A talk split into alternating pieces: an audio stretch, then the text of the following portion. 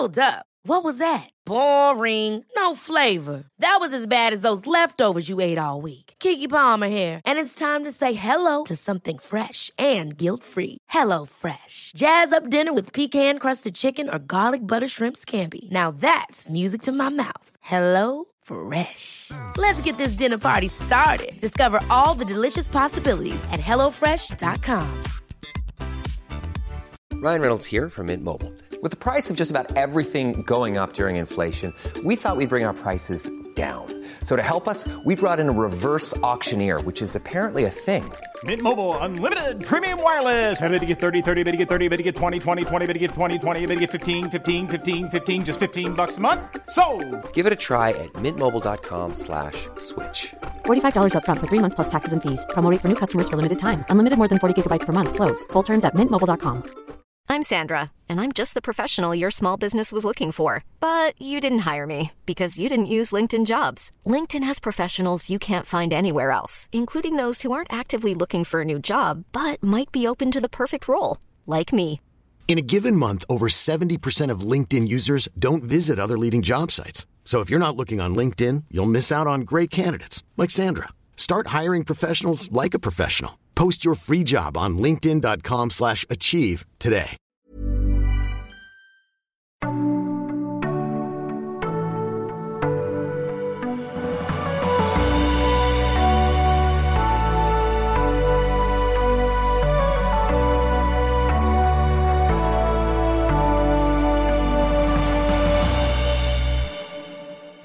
Ljusets vandrare, fortsättning på kapitel 1.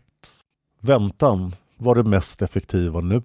Hon försökte sova, men kunde inte. Det var inte sorlet från värdshuset som störde henne. Sånt kunde hon koppla bort. Nej, det var tankarna på det förflutna som höll henne vaken. Tankarna på Panteran och Svarta sigillet. Svarta sigillet hade varit Västra Jargiens mest fruktade lönnmördargille.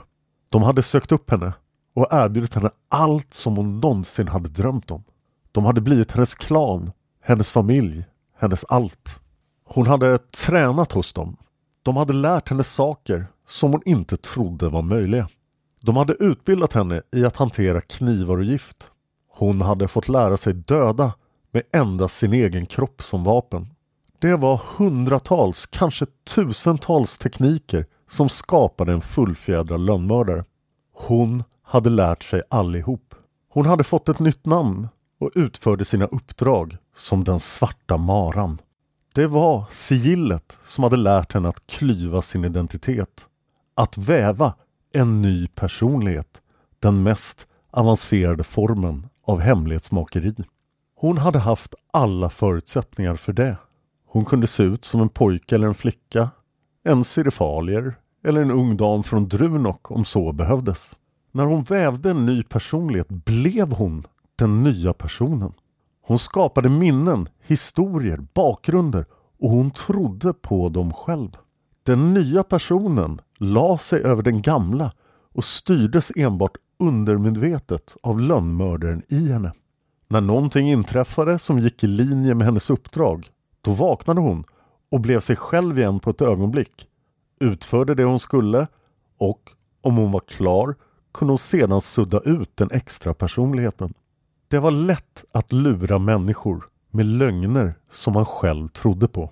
Hon hade till och med lyckats övertyga sig själv om att hon var en man under ett mycket kort uppdrag. Tanken på hur hennes dåvarande personlighet skulle reagerat om han någonsin hade klätt av sig roade henne en aning. Hon själv hade med tiden blivit genomskinlig. Det fanns få egenskaper hos henne som hon verkligen var säker på var hennes egna. Hon kom knappt ihåg vilka längre. Länge hade hon drivits av längtan att utföra sitt yrke felfritt. Men på senare tid hade hon vetat att hon var perfekt och då var det inte längre någon drivkraft. Ibland följde karaktärsdrag med från de nya personligheterna. Det gjorde det bara ännu svårare för henne att se vem hon var innerst inne. Kärleken till djur hade dock följt med hela vägen. Ibland var det hennes enda fasta punkt. Att föda upp stridshundar hade med tiden blivit hennes enda egentliga intresse vid sidan av dödandet. Men det var långt senare. Långt efter det att svarta sigillet hade upphört att existera. Ingen lönnmördare dog av ålder, hade Panteran sagt. Förr eller senare, hur bra man än var, gjorde man ett misstag. Man var ständigt sin egen värste fiende. Det fanns alltid något fel i ens personlighet, i ens inställning till tillvaron och det var det felet som tog livet av en. Hon kunde tydligt se sin egen bane. Hon skulle falla på högmod. Hon var den perfekta lönnmördaren, den som aldrig hade misslyckats. Den namnlöse, hela den kända världens skräck. Högmodet skulle döda henne. Panteran hade också haft en svaghet. Hon hade blivit förvånad den dagen han hade kommit till henne med sitt förslag. Han var den människa hon hade beundrat mest under sitt korta liv. Hon var bara 16 år när det hände. Panteran själv hade varit ledaren för Svarta sigillet, på den tiden Jargens mest berömde lönnmördare. Han hade varit hela gillets förebild, en perfekt mördare utan känslor, utan skrupler, som levde i perfekt hemlighet. Det var bara hon och en handfull lönnmördare som hon inte kände som överhuvudtaget hade fått träffa honom. Han hade lett dem utan att synas och hans fingrar hade funnits med i alla intriger, hans agenter hade funnits överallt. Han hade friat till henne. Han hade sagt att hon var den enda som var lika perfekt som han var. Hon hade blivit chockad och bestört. Det var inte många män som hon hade känt några varmare känslor för. Och de männen hade det gemensamt att de inte var framgångsrika arroganta män som såg sig själva som mäktiga. Nej, hon hade alltid föredragit de blyga och omtänksamma. Efter mycket grubbel hade hon avvisat Panteran. Hade hela händelsen utspelat sig idag hade hon kunnat inse följderna och vidtagit åtgärder för att minska dem. Men på den tiden var hon bara ett barn på vissa områden. Hon hade istället sårat honom djupt och fullständigt i onödan med hårda ord. Han hade i vredesmod gett henne ett självmordsuppdrag som hon valde att inte utföra. En natt lämnade hon Bink och flydde för sitt liv men hon hade inte lyckats slinka ur silets nät. De hann upp henne. Två gånger. Hon hade dräpt dem bägge. Den första var okänd för henne men den andra var en lönnmördare som hon hade räknat som en riktig vän. Det var då hon hade insett att det inte gick att fly från Panteran. Istället hade hon återvänt och dödat honom. Hon hade inte känt till särskilt mycket om honom men i sitt frieri hade han blottat sig och avslöjat alldeles för mycket. Med hjälp av denna knapphändiga information hade hon kunnat härleda hans verkliga namn. Hon eliminerade honom med en armborstskäkta i ögat när han handlade grönsaker på torget. Det hade varit förvillande enkelt. Hon hade funnit hans hemliga kammare, stulit hans dokument och större delen av sigillets rikedomar. Hon hade dödat alla dem som hade fått uppdraget att mörda henne. Elva tränade lönnmördare hade litat på sin ledare och blev enkla måltavlor för Panterans bästa elev. De hade dött av pilar, dolkar, gift, fällor eller eld. Därefter hade hon nästlat sig in i Panterans nätverk av agenter och gjort det till sitt. Den svarta maran dog med sina kamrater i svarta sigillet och en ny lönnmördare hade fötts. Ett rovdjur utan namn. En legend. En skugga som alla med makt och pengar hade lärt sig att frukta. Med hjälp av agentnätet och sina erfarenheter från Binks gator hade hon funnit fem personer ur samhällets bottenskikt vilka hon hade gett nya liv där de var skyldiga henne allt. Med dessa fem till döden lojala tjänare hade hon begett sig norrut. För rikedomarna köpte hon sig en adelstitel och ett gods. I vildmarken söder om bergen, mitt emellan vägarna till Nisam och Arbido, hade hon skapat sig en helt ny tillvaro. Avelsgården hade blivit hennes officiella liv och fritidsintresse. Belitia kom från Salan i söder. Belitia hade funnits i verkligheten men hon hade fått sätta livet till för att skapa den perfekta täckmanteln. Belitia hade inga vänner och handeln med stridshundarna sköttes av hennes tjänare. Gården fick inga besökare. Ingen misstänkte att den enstöriga godsägarinnan var den namnlöse. Få visste ens att Belicia fanns. Hon hade fortsatt mörda. En attack per år. Uppdragen kom via agentnätet och de var omöjliga att spåra tillbaka till Belicia. Arvodena hade varit förstliga. Belicia hade blivit tvungen att dölja sin rikedom. Den var i viss mening onödig då hon inte riktigt hade någon användning för pengarna. Det var inte pengarna som hade lockat henne, varken nu eller förr. Det var perfektionen. Hon hade hela sitt liv alltid blivit bäst på allt hon företagit sig och så hade även skett med hunduppfödningen. Hon hade slutat sälja de bästa hundarna för att inte få ett alltför bra rykte som uppfödare och på så sätt dra uppmärksamhet till sig. Ingen kunde avla fram så vilda stridshundar som Belizia. Under de senare åren hade aven blivit viktigare för henne än lönnmördandet. Även om hon hade utfört morden med den regelbundenhet som legenden krävde. Hon hade använt sig mindre och mindre av personlighetsväven för att utföra sina uppdrag. Med tiden hade hon blivit mer och mer oförsiktig och allt fräckare. När hon ristade runan i pannan på kung Krun av Dresin hade hon inte brytt sig om några finesser.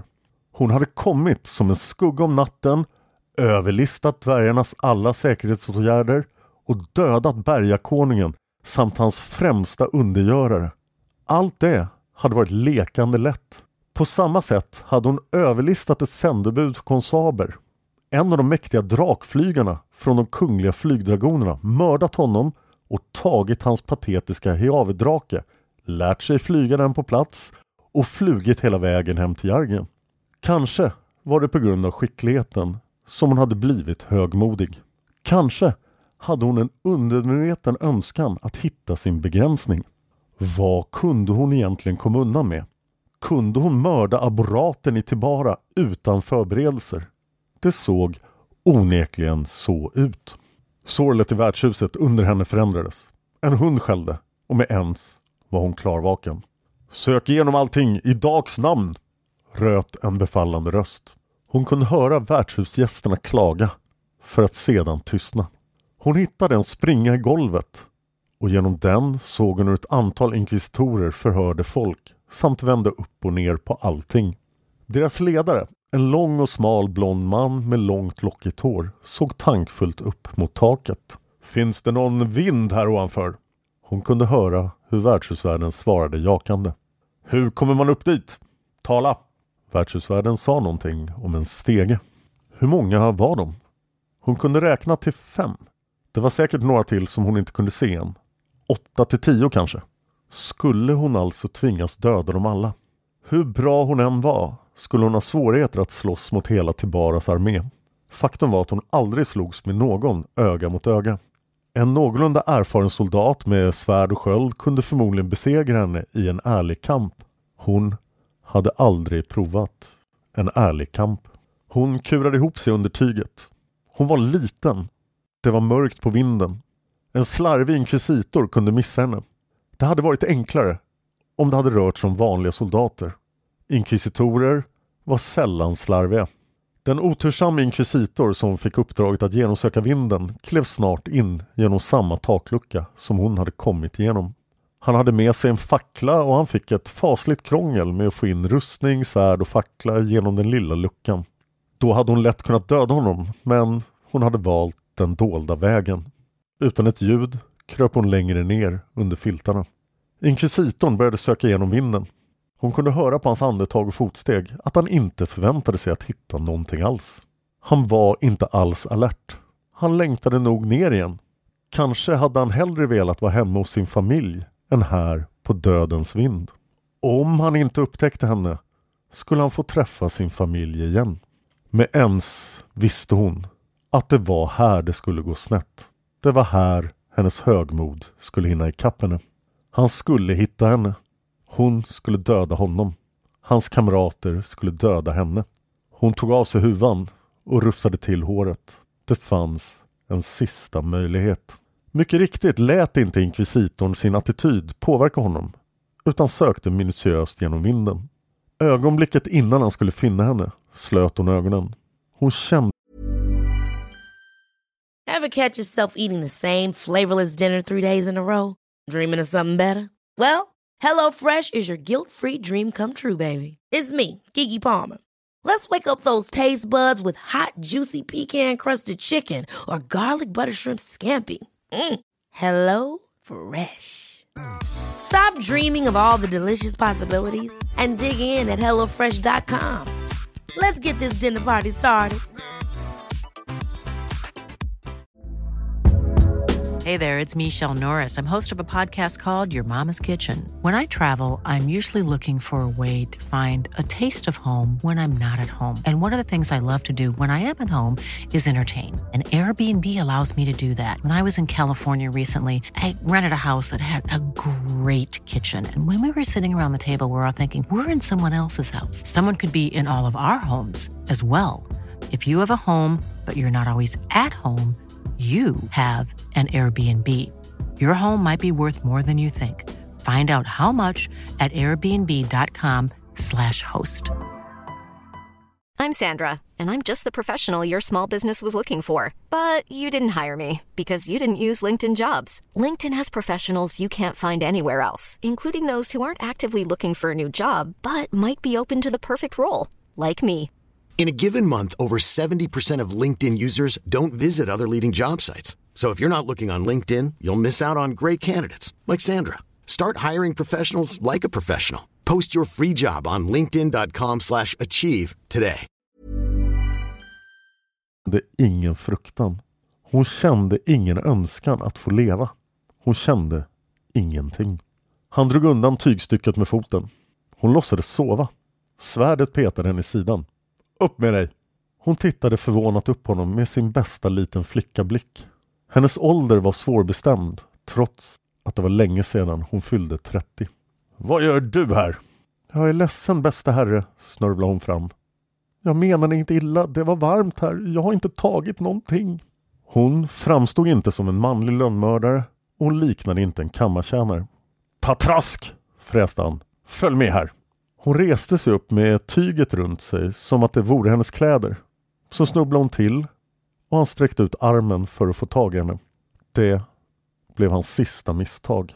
Hon vände omedelbart sin kroppsvikt bakåt, svängde runt, drog ner honom framför sig, förbannade hans ringbrynja som skyddade halsen och stack den långa smala dolken i hans öga.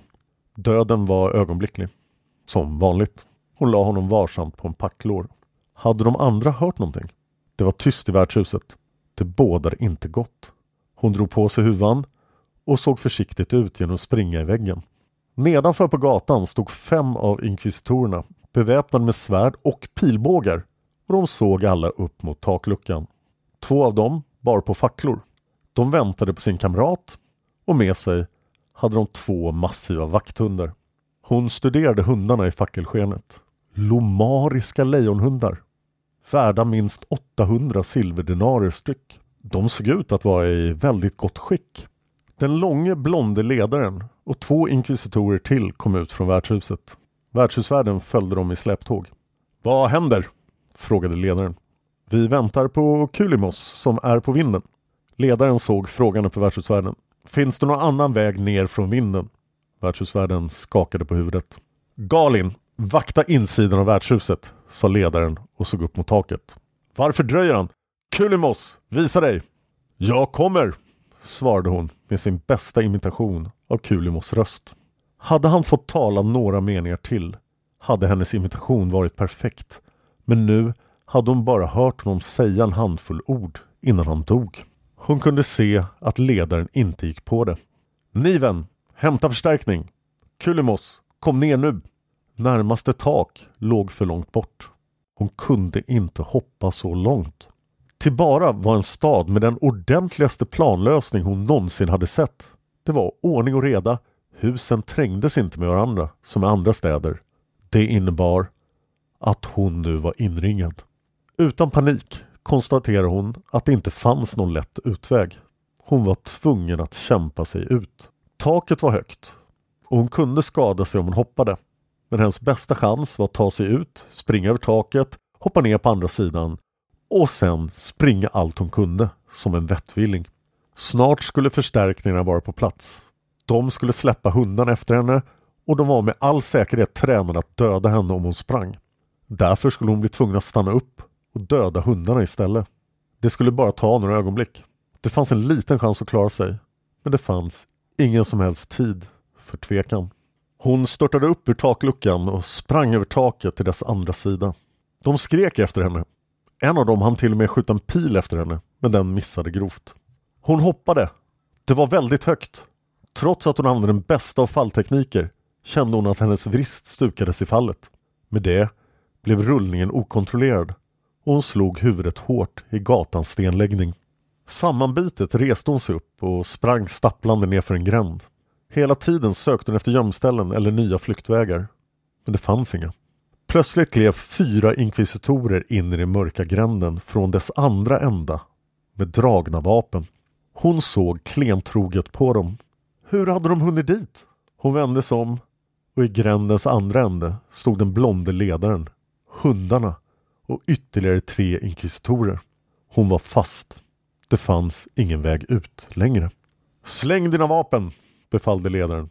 Du måste inte ta ditt eget liv. Du kommer att få leva om du avslöjar vilka dina uppdragsgivare är. Uppdragsgivare, tänkte hon hånfullt för sig själv.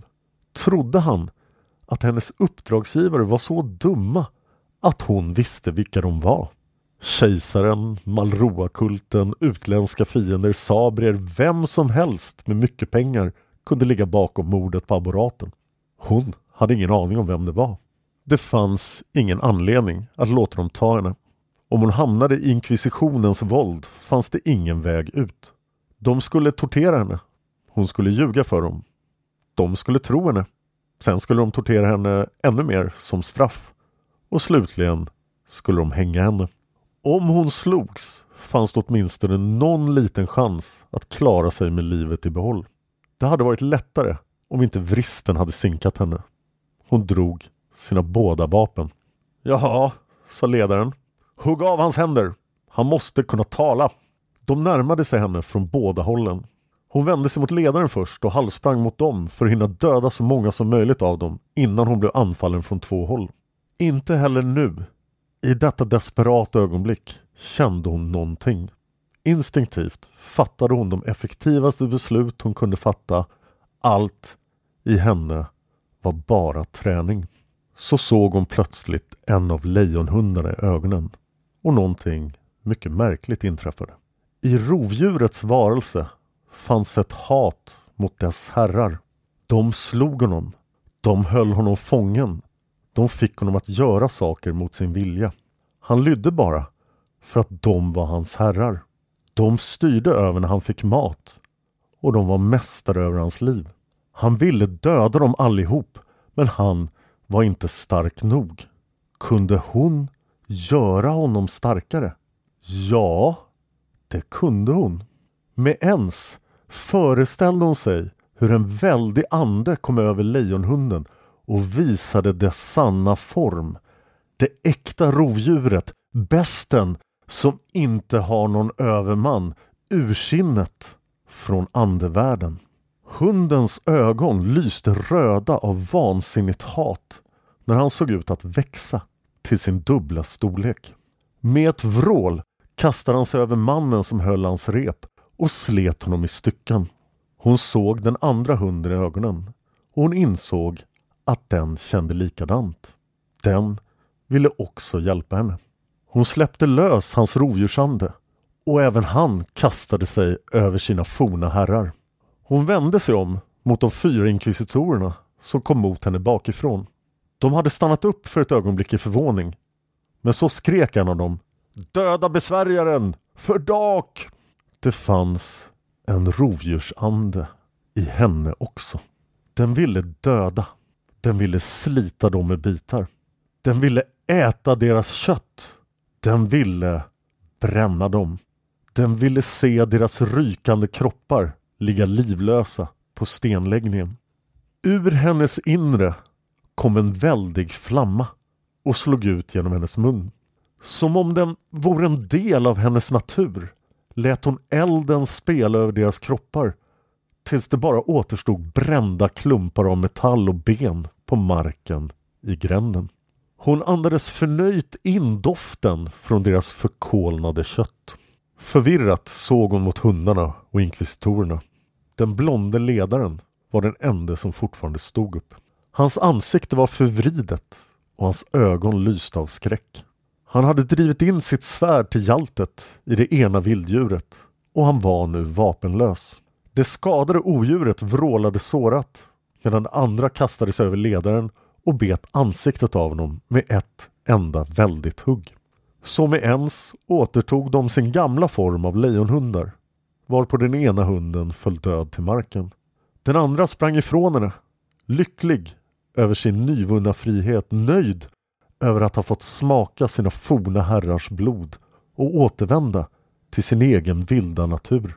Det blev dödstyst i gränden. Åtta inkvisitorer hade fått sätta livet till, nio om man räknade Kulimos på vinden. Det var natt i Tibara nu. Hon såg upp mot stjärnorna. Stjärnbilden Eldögat stirrade ner mot henne. Hon rörde försiktigt på sin skadade fot. Skadan var helt borta. Vristen var hel igen och hon kände sig starkare än någonsin. Hon förstod inte riktigt vad som hade hänt. All kyla var borta och hon kände en inre värme som verkade outsinlig. Det skulle bli en smal sak att ta sig ut ur aboratens heliga stad och det skulle bli lika lätt att stanna och döda alla om det var det hon valde att göra. Hej, Dan här. Det var kapitel 1 av Ljusets vandrare och jag har fortfarande covid för jag spelar in det här samma dag. Men när ni hör del 3 då hoppas jag att jag är frisk. Om det inte har kommit någon del 3 när den ska så ligger jag på IVA eller något men det hoppas jag verkligen inte. Tack för att ni har varit med och lyssnat på det här. Det har längtat efter att podda det här kapitlet. Det här är den mest korrekturlästa text jag någonsin har skrivit. Den har varit igenom, över 90 personer har läst den innan, eh, innan den blev en del av det slutgiltiga Ljusets vandrarmanuset som gick till förlaget med. Men då hade förlaget lagt ner eh, romanutgivningen. Om ni har lyssnat på Ljusets vandrare på eh, Youtube så märker ni att det inte var särskilt stor skillnad här jämfört med hur mycket ändringar jag gjort till exempel i svärdspel inför podden.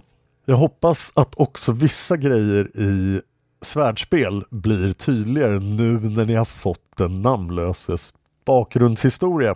Och eh, jag är verkligen känner verkligen jättestarkt för den här texten ni just har hört i del 1 och 2.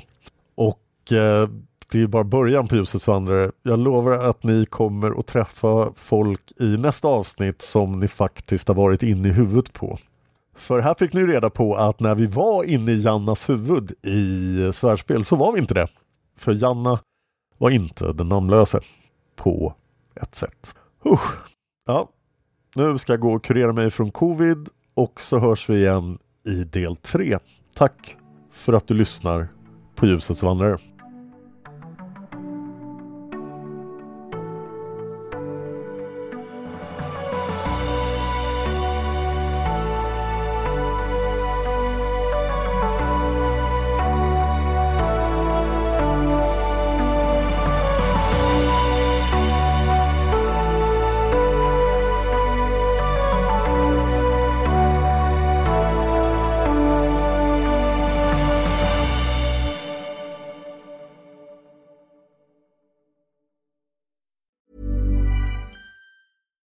Catch yourself eating the same flavorless dinner three days in a row? Dreaming of something better? Well, HelloFresh is your guilt-free dream come true, baby. It's me, Kiki Palmer. Let's wake up those taste buds with hot, juicy pecan-crusted chicken or garlic butter shrimp scampi. Mm. Hello Fresh. Stop dreaming of all the delicious possibilities and dig in at HelloFresh.com. Let's get this dinner party started. Even when we're on a budget, we still deserve nice things. Quince is a place to scoop up stunning high-end goods for 50 to 80% less than similar brands. They have buttery soft cashmere sweaters starting at $50, luxurious Italian leather bags, and so much more. Plus, Quince only works with factories that use safe, ethical, and responsible manufacturing. Get the high-end goods you'll love without the high price tag with Quince. Go to quince.com/style for free shipping and 365-day returns.